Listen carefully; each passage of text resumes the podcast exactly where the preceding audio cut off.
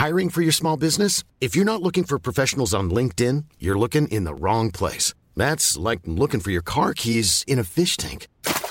LinkedIn helps you hire professionals you can't find anywhere else, even those who aren't actively searching for a new job but might be open to the perfect role. In a given month, over 70% of LinkedIn users don't even visit other leading job sites. So start looking in the right place. With LinkedIn, you can hire professionals like a professional. Post your free job on linkedin.com/people slash people today.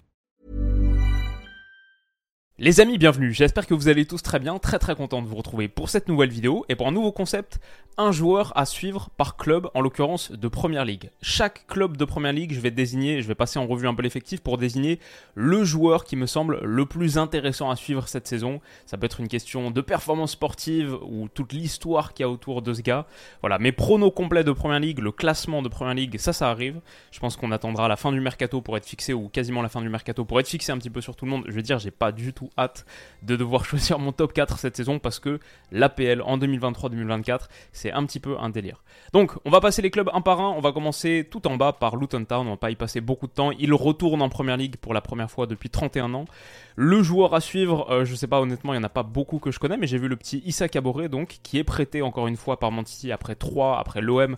Il est prêté à Luton. Peut-être garder un œil sur Elijah Adebayo en pointe euh, dans leur système à deux attaquants, mais sinon Tai Chong c'est pas le joueur que j'ai choisi, ça va me faire marrer de le revoir un petit peu, mais celui que j'ai choisi c'est Ross Barclay. Ça a été annoncé il y a quelques heures à peine, en provenance de Nice, donc il devait peut-être retourner à Everton, mais je crois que les fans ne voulaient pas trop. Il sera donc, je vais dire, la star, ou en tout cas le joueur avec le plus d'expérience de la première ligue de ce Luton Town. Sheffield United, j'ai un peu peur pour les Blades. C'est un club qui me semble en grande difficulté. Non seulement ils ont cédé euh, Sanderberg il y a quelques jours, mais en plus Iliman Ndiaye aussi. On va parler de Sanderberg du côté de Burnley.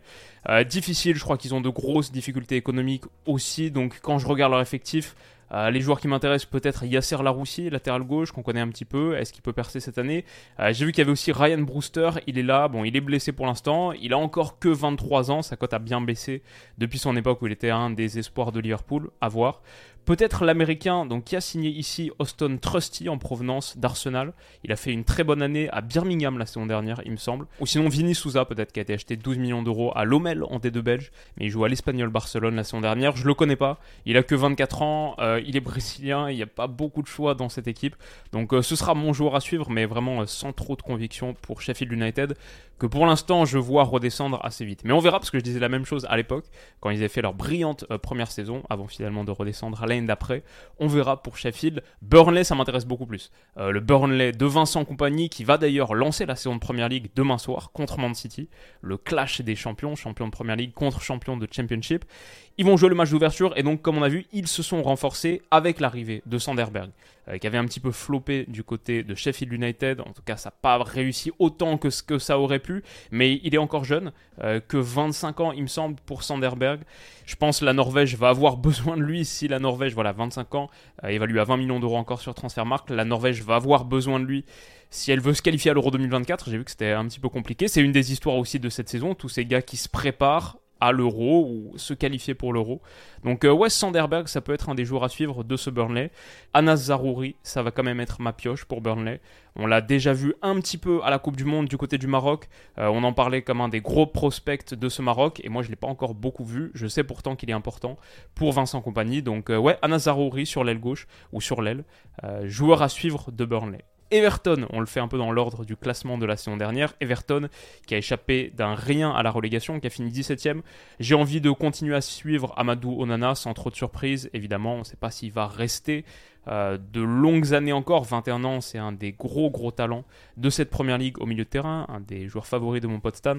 On va continuer à suivre Amadou Onana. La belle histoire, ce serait, c'est sûr, Dele Ali, après tout ce qui s'est passé cet été, le podcast avec Gary Neville, etc. Mais il a encore quelques pépins physiques et euh, je pense que ça va être difficile pour lui de retrouver les terrains de sitôt. Je suis pas certain aussi qu'il soit typiquement un joueur, Sean Dyke, euh, l'entraîneur donc désormais d'Everton. En tout cas, c'est sa dernière année de contrat, donc euh, s'il doit sortir de sa mauvaise passe, c'est maintenant. Euh, j'y crois moins, donc euh, je vais peut-être mettre Arnaud Danjuma. Où est-ce qu'il est? Il est là. Arnaud Danjuma qui retrouve la première ligue. Il avait fait deux bonnes saisons à Bournemouth, six mois plutôt quelconque à Tottenham. Maintenant, après Villarreal, il retourne en PL. Est-ce qu'il peut fonctionner à Everton? Je vais retenir lui, mais si Hugo Ekitike signe, on en parle pour 35 plus 5 de bonus. Apparemment, le PSG aurait accepté l'offre. Maintenant, c'est plus à, à Ekitike de voir s'il veut ça ou Francfort ou rester à Paris, je sais pas. Mais si Ekitike signe à Everton, ouais, là, ce serait mon joueur à suivre. Et euh, en plus, je pense, voilà, il est ici. Je pense que ça pourrait bien marcher en PL. Dans le Juma, en attendant, euh, en attendant Ekitike. Nottingham Forest, Matt Turner qui a signé, qui va être le gardien titulaire. Ouais, il est plus vieux que ce que je pensais, 29 ans. Deux, trois qui sont intéressants. Parmi tous ces gars-là, peut-être celui qui m'intéresse le plus, c'est Anthony Elanga, qui pour le coup a signé, a été transféré, transfert sec euh, définitif, quasiment 20 millions d'euros. Le peu que j'en avais vu à United à l'époque, euh, voilà, en plus international suédois, etc., le peu que j'en avais vu, c'était euh, relativement intéressant. Est-ce qu'il peut percer à Nottingham Forest? Dans les échelons euh, inférieurs ou dans, les, dans un club un peu inférieur, seconde partie de tableau de Première Ligue, qui va se battre pour le maintien Pas le contexte le plus facile, mais ouais, peut-être Anthony Elanga pour Nottingham Forest. Et du côté de Bournemouth, Dango Ouattara, qui avait été signé à Lorient aussi au mercato hivernal, mercato hivernal où Lorient avait été bien déplumé, perdait Ouattara et Mofi. Ouais, Ahmed Traoré comme Dango Ouattara qui n'ont pas tant joué que ça. J'ai envie d'en voir plus sur une saison complète. Ces deux gars-là, c'est un peu pour moi l'histoire de Bournemouth cette saison. Est-ce qu'ils peuvent se mettre au niveau PL et faire passer un cap à cette équipe Mais du coup, en vrai, je vais dire Justin Clevert ici, parce que lui, il a vraiment été acheté et il a été baladé un petit peu partout depuis son départ de la Roma. il a été prêté, bah, du coup, il aura fait les 5 championnats majeurs après l'Ajax, Roma, Valence. Nice, Leipzig, pas exactement dans le bon ordre, et désormais Bournemouth en PL. Est-ce que ça peut être son moment? Chloé je vais dire Ahmed Traoré, et donc, et donc Dango Ouattara. Quelques pépites offensives du côté de Bournemouth. West Ham maintenant. Alors West Ham, ils ont perdu beaucoup de monde, c'est quand même le gros truc. Ça, ça vient d'arriver. Edson Alvarez, ça vient d'arriver il y a quelques minutes avant que je tourne. Donc ils ont perdu Declan Rice, ils ont perdu Skamaka, qui finalement aura fait qu'un an, qui aurait été un petit flop. Ils l'ont vendu un peu moins cher que ce qu'ils l'avaient acheté. Et ils, ont, ils vont peut-être perdre Lucas Paqueta. Peut-être Lucas Paqueta à Man City. C'est une des rumeurs là des, dernières, des derniers jours. J'avais personne vraiment à suivre à West Ham parce que euh, c'est pas le club qui m'intéresse le plus. Ils ont perdu beaucoup de monde. Ils ont aucun joueur de moins de 23 ans. Euh, et ils n'avaient aucun transfert confirmé avant quelques heures, même s'il y a des grosses rumeurs, euh, notamment Ward Prowse. Je pense que ça, ça va se faire dans les prochains jours. Et Maguire aussi. En vrai, j'ai envie de dire Maguire. Maguire à West Ham, ça peut être. c'est peut-être le jour à suivre, mais comme il y en a il n'y a qu'une recrue officialisée pour l'instant, et pour le coup, il m'intéresse vraiment. Pour le coup, ça peut être un bon remplacement à Declan Rice. Euh, il était très bon à l'Ajax. Edson Alvarez, euh, ouais, je vais dire lui. Mais en vrai, euh, en vrai Harry Maguire, là, qui est très proche, ouais, entre Edson Alvarez et Maguire. Du côté des Wolves, alors les Wolves, c'est assez terrible, mais c'est un club qui m'intéressait beaucoup à une époque Beaucoup, beaucoup moins maintenant. Lopetegui a démissionné en plus. Il a été remplacé par Martin O'Neill euh, il y a quelques jours. Ils ont perdu du monde hein, sur ce mercato estival. Ruben Neves, là, qui est parti à Al Hilal. Nat Collins, Connor Cody. Adama Traoré, qui est sans club aussi. Mais bon, ils ont quand même recruté Mateus Cunha, 50 millions d'euros mercato hivernal dernier. Alors, les 50 millions, ils les payent là. C'est pour ça que c'est inclus dans cette colonne. Mais euh, c'était, je pense, un prêt à l'époque qui se transforme en un transfert aujourd'hui. Ça a rien donné pour l'instant. Donc, euh, ouais, forcément, c'est un joueur à suivre. J'ai toujours envie de garder un œil sur Pedro Neto, bien sûr.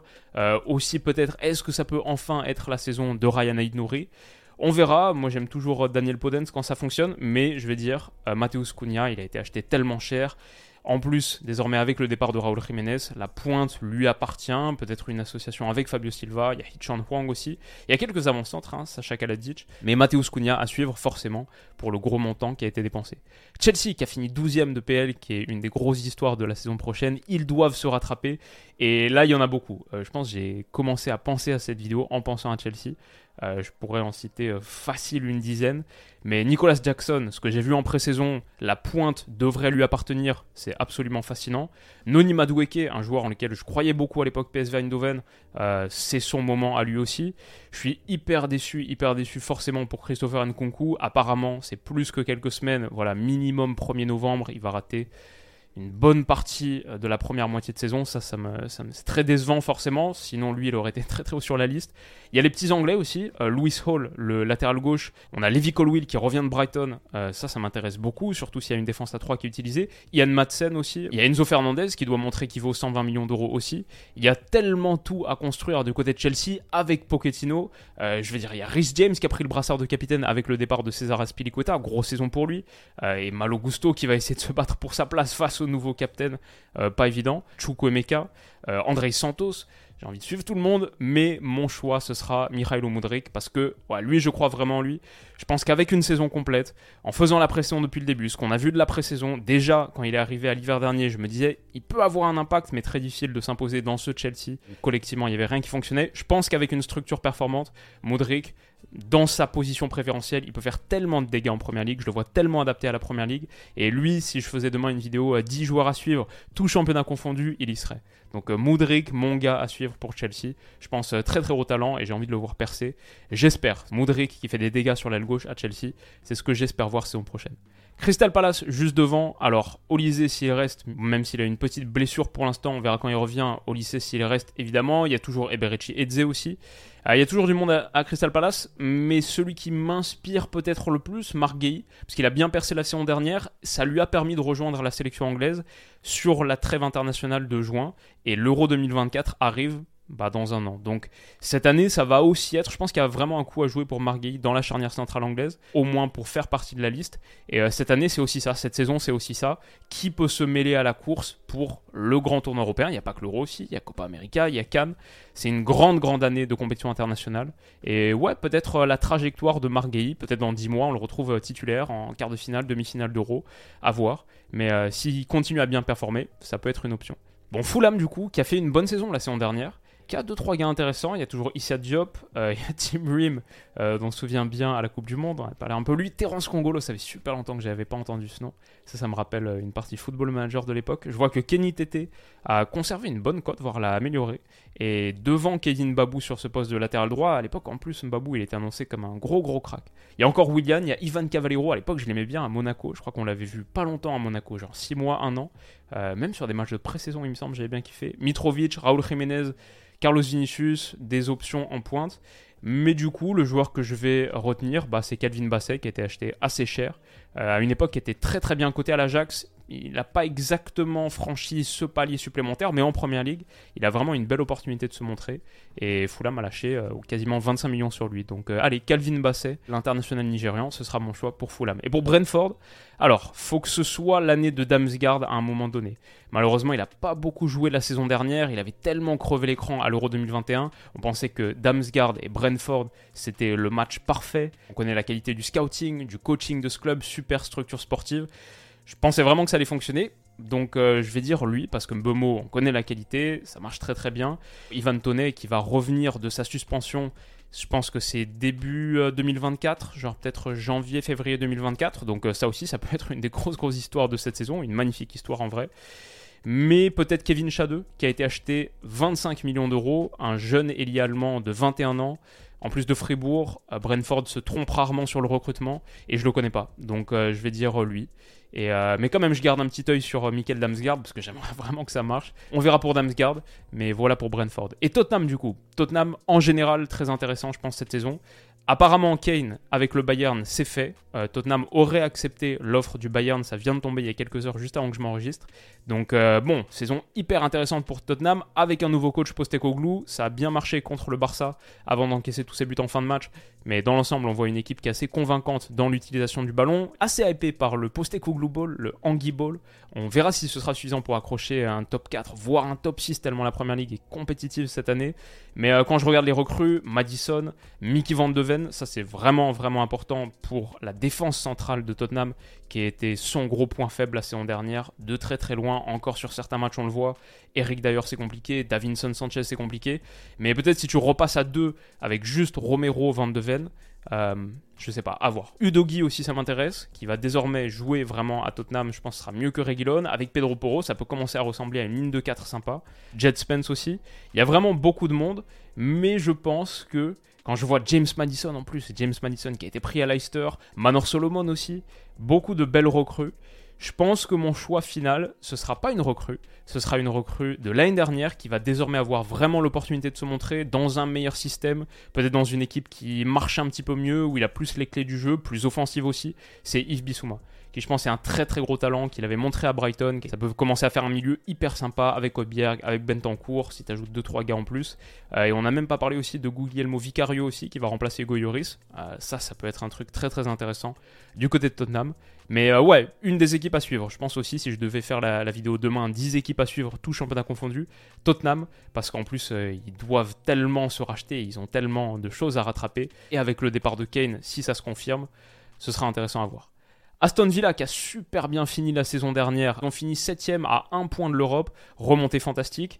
Le petit euh, Jacob Ramsey au milieu, là, là, seulement 22 ans, qui a vraiment percé, ça peut être cool.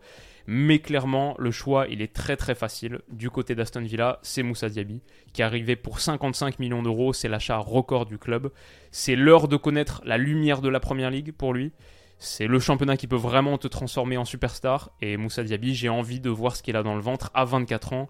Voilà, Moussa Diaby, ça peut vraiment être son année en PL. Donc ce sera intéressant à suivre. On va voir des éléments de réponse dès les premières journées. Franchement, il y a des bons joueurs à toutes les lignes. Il y a Bouba Camara aussi dont on n'a pas parlé. Douglas Lewis. Euh, ils ont un beau beau milieu de terrain. Attention Aston Villa, quand on parle de cette bataille pour le top 6, eux ils y seront. Ils seront dans cette course. Ils étaient qu'à un point finalement de la 6 place l'année dernière. Donc, euh, donc ouais, Aston Villa. Attention à Aston Villa. Et à Brighton aussi. Brighton qui a vraiment confirmé, disons, tous les espoirs qu'on place en eux depuis plusieurs saisons en réalisant la meilleure saison de l'histoire du club en première ligue, je pense, en finissant sixième. Roberto De Zerbi, top, top année. Il y a tellement de gars à suivre du côté de Brighton, c'est hyper dur de choisir. Euh, je vais dire Kaoru Mitoma, moi j'ai l'impression qu'il est là depuis une éternité. C'était que sa première saison en première ligue l'année dernière. Donc il a tellement explosé, est-ce qu'il peut confirmer une année de plus? Il y a le très jeune Evan Ferguson, la pointe qu'on a vu une demi-saison à peine, qui a que 18 ans, euh, mais qui a commencé à claquer quelques buts. Il y a Julio Enciso qui est devenu titulaire, 19 ans, lui je trouve très très gros talent, il a marqué le but de la saison en Première Ligue, euh, mais peut-être mon choix ce sera Facundo Buonanotte. Lui a joué quelques minutes à peine, donc il est encore moins coté que les autres, mais de ce que j'ai vu, super super profil, 18 ans. Il y a beaucoup de gens que je ressortirai de Brighton, mais Facundo Buonanotte, attention, remember the name, je pense que l'année prochaine ça peut faire très très mal. En attendant, en attendant, Mohamed Koudous, s'il arrive. On parle d'un accord trouvé entre l'Ajax et Brighton pour Mohamed Koudous, mais il reste encore l'accord joueur. Peut-être qu'il attend un autre club. Je pense que si on a Koudous sur une aile, Mitoma sur l'autre, euh, Buonanotte dans l'axe, Enciso en second attaquant, Evan Ferguson, il y a tellement, tellement de pépites. Il y a Joao Pedro aussi qui a été acheté pour 35 millions d'euros. Lui, il est à suivre. Bart Verbruggen, le gardien, on n'en a pas parlé. Même s'ils ont perdu 2-3 gars, notamment McAllister, peut-être qu'ils vont perdre Caicedo. Ils ont sorti Robert Sanchez qui allait à Chelsea. Même s'ils ont perdu 2-3 gars, Brighton, ce sera hyper hyper intéressant à suivre. J'espère que collectivement, ça va continuer à ressembler à quelque chose, mais au moins du point de vue des individualités, euh, il y a quelques pépites à suivre.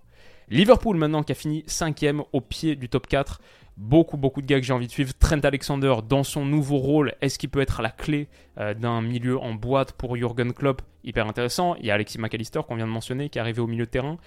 Le retour de Luis Diaz, le retour de blessure de Luis Diaz, en vrai c'est peut-être lui le joueur à suivre, parce que Luis Diaz dans un bon jour et qui peut enchaîner les matchs, je pense qu'il n'a pas montré encore toute l'étendue de son talent en Première Ligue. Dominique Zoboslai, moi c'était un de mes joueurs préférés, le pote d'Erling Haaland à l'époque de Salzbourg, il arrive en Première Ligue, j'ai trop envie de voir les premiers pas de Dominique Zoboslai, je l'avais pris en numéro 10 dans ma draft Première Ligue avec Stan, trop trop envie de voir à quoi ça va ressembler. J'ai vu que Mohamed Salah il est de retour énervé en superbe superbe conditions physiques comme toujours prêt à passer encore une vitesse supplémentaire à 31 ans, porter Liverpool, remettre Liverpool à sa juste place. Il y a Cody Gakpo, il y a tellement, tellement de gars à suivre à Liverpool, mais forcément, forcément, mon choix, il va se porter sur Darwin Nunez, qui, je pense, la saison dernière a connu une adaptation difficile. Je crois que c'est 9 buts en première ligue. Si je ne me trompe pas, ça ferait 4 fois moins qu'Erling Haaland à 36 dans ce duel à distance qu'on annonçait. Mais il s'est procuré plus d'occasions que ça. C'est surtout la finition que ça a pêché. Il y a peut-être euh, l'adaptation PL, l'exigence PL, mais par contre, sur le volume d'occasions, la création d'occasions, il était souvent là, dans un Liverpool qui a eu du mal à fonctionner. Moi, si je devais mouiller sur une chose, donner un petit peu mon prono comme ça, je pense que Darwin Nunez, il va faire une grosse saison. Je pense qu'il va faire une très très belle année. Donc c'est mon joueur à suivre de Liverpool. J'espère que ce sera le cas. Je pense que Liverpool dans l'ensemble, et il y a Bajcetic aussi au milieu de terrain, Curtis Jones, des grosses années pour eux. Je pense que Liverpool dans l'ensemble est une des équipes hyper hyper intéressantes à suivre en Europe. Ils n'auront pas la Ligue des Champions, mais en Première Ligue, je crois qu'ils vont faire mal. Donc euh, j'aurai un œil sur eux, sur tous les gars que j'ai mentionnés, notamment sur Darwin Nunez. Newcastle maintenant, qui a fini quatrième, qui va jouer la Ligue des Champions, ça va être une tellement grosse année pour Newcastle. Forcément, euh, Sandro Tonali et la liaison euh, Bruno Guimaraes-Sandro Tonali. J'ai bien aimé d'ailleurs la vidéo de Newcastle où on voit la caméra sur le maillot de Bruno Guimaraes. On voit tout le match à la première personne, si vous n'avez pas vu sur YouTube. C'était assez, assez kiffant comme, comme petite vidéo. Mais du coup, Sandro Tonali, forcément un joueur de sa trempe qui arrive à Newcastle. C'est intéressant. Ils ont bien dépensé. Hein. Déjà 150 millions d'euros dépensés avec Harvey Barnes en plus, Livramento. Mais celui, celui qui pour moi m'intéresse le plus, c'est Alexander Isak. Pourquoi? Parce qu'avec toute sa qualité, avec tout le talent qu'on connaît, c'est déjà devenu un gros nom, presque un gros nom de première ligue. Et ben en fait, le gars a joué que 7 minutes dans toute sa carrière en Ligue des Champions. Pour moi, Alexander Isak sur la scène européenne, Alexander Isak en Ligue des Champions, c'est l'heure de passer ce niveau supplémentaire et de s'annoncer comme un des meilleurs attaquants de la scène européenne. Donc Alexander Isak pour la Ligue des Champions, c'est la raison pour laquelle je le retiens lui, mais sinon j'aurais pu parler de plein d'autres. Même Joe Willock, j'ai envie de continuer à suivre l'ascension. Joe Linton au milieu de terrain, Sandro Tonali, Bruno Guimaraes, il y a Longstaff, il y a pour moi 5 gars pour 3 places au milieu de terrain. Donc la dynamique de Newcastle forcément est fascinante. Je vais retenir Isaac, j'aurais pu parler de plein de monde. Manchester United qui a fini sur le podium, troisième. Sancho, Jadon Sancho, peut-être le joueur à suivre. Il a fait une très bonne pré-saison. Lui aussi, c'est son moment. À un moment donné, il faut que ça arrive pour Jadon Sancho. Il faut que ça arrive à United c'est peut-être l'heure. Tenag a du choix sur les ailes parce qu'il y a Anthony, parce qu'il y a Rashford, mais il y a aussi Garnacho. Et lui, je le mettrais peut-être euh, avec Sancho, peut-être si je dois en retenir trois. Il y a Sancho et il y a Garnacho. Vraiment envie de suivre la continuation de la progression de Garnacho qui a que 19 ans, euh, qui a montré quelques belles dispositions saison dernière. Mais clairement, clairement, le joueur à suivre du côté d'United, c'est évidemment Rasmus Højlund. C'est évidemment Rasmus Højlund qui va être la pointe, qui va être la pointe titulaire, qui pourtant est arrivé blessé et qui va rater les premières journées de Première Ligue. La pression qu'il a sur ses épaules est énorme parce qu'il a jamais connu un challenge de ce niveau, mais même pas la moitié du tiers de ce niveau. Être le 9 d'United et le 9 que tout le monde attend à seulement 20 ans, en ayant éclos si récemment, juste en marquant quelques buts avec l'Atalanta. J'aime beaucoup son profil, j'ai consacré quasiment toute une vidéo à lui, euh, donc euh, je vous laisse aller regarder ça si ça vous intéresse. Je parle plus de Rasmus Hollund, mais avec en plus l'exposition de la Ligue des Champions, c'est un cocktail d'éléments, le fait d'arriver blessé, c'est un cocktail d'éléments qui fait que Hoylund à United, pour moi, c'est une des histoires les plus intéressantes à suivre, pas juste United, pas juste la Première Ligue, juste en Europe en général, et j'ai vraiment envie que ça marche. J'ai vraiment envie que ça marche parce que si ça marche, et qu'on a un, un contre Haaland, euh, Norvège contre Danemark, United contre City, ce serait, ce serait un beau tournant des narratives du foot mondial et du foot européen. Je pense que ça va être, euh, ça va être difficile parce que le contexte n'est pas facile, mais c'est ce que je lui souhaite. Et on n'a même pas parlé de Mount, d'Onana, qui sont aussi, qui concentrent aussi beaucoup, beaucoup d'intérêt. Mais parce que Hoylund à United, qui a été acheté tellement cher en plus, c'est le gros truc, presque le gros truc de Première Ligue pour moi cette saison.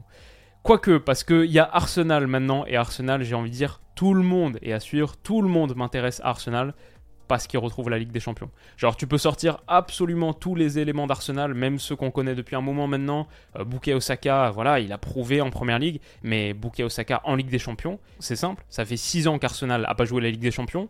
Bukayo Osaka, il est arrivé dans l'équipe première, quoi, genre, il y a 3-4 ans, en 2019, je pense, il fait ses premières minutes. Donc euh, voilà, Saka a jamais joué la Ligue des Champions de sa carrière, de sa vie. La LDC, elle donne tellement de relief à toutes les histoires autour de ce club que tout le monde est intéressant.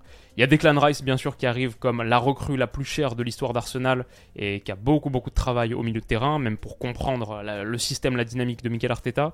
Il y a Fabio Vieira qui a fait plutôt une bonne pré-saison, qui avait été acheté un petit billet l'été dernier, il me semble, et que j'ai trouvé assez intéressant en pré-saison. Est-ce qu'il y a une place pour lui? Léandro Trossard, ça m'intéresse beaucoup, parce que lui a fait une excellente pré-saison, évidemment.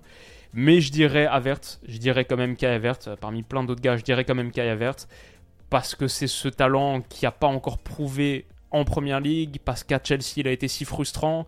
Quelle position est-ce qu'il va occuper? On l'a vu dans le Community Shield, c'était pas une grande réussite le fait de le placer en neuf, il y a encore des soucis à la finition. S'il est plus bas, qu'est-ce qu'il peut apporter Ce joueur très très vertical. Contre le Barça, on le montrait, il pouvait participer au jeu et ensuite proposer dans la profondeur, donc super intéressant. Vert, Martino Odegaard aussi, l'année de la confirmation encore plus avec la lumière de la LDC, ça m'intéresse beaucoup.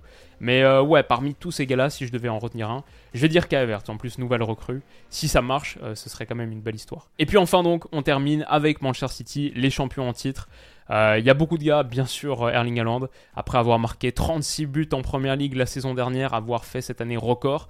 Est-ce qu'il peut keep up the pace? Est-ce qu'il peut continuer sur ce tempo, sur ce rythme-là? Est-ce qu'il peut aller chercher un ballon d'or? Est-ce qu'il peut qualifier la Norvège pour l'Euro 2024 C'est assez mal embarqué pour l'instant. Mais quand on voit sur les recrues, Matteo Kovacic, ok, ce sera intéressant de voir comment il trouve sa place, à quoi ressemble aussi le système de Pep Guardiola désormais sans Gundogan. Josko Gvardiol, évidemment, quand achètes le défenseur le plus cher de l'histoire, 90 millions d'euros. J'ai envie de voir comment ça fonctionne, notamment aux côtés de Ruben Diaz. Tous les centraux la saison dernière ont donné satisfaction. Nathan Ake, Akanji, pas forcément dans la position attendue, Johnston aussi. Donc euh, il arrive avec pas mal de concurrence. Est-ce qu'il peut s'imposer?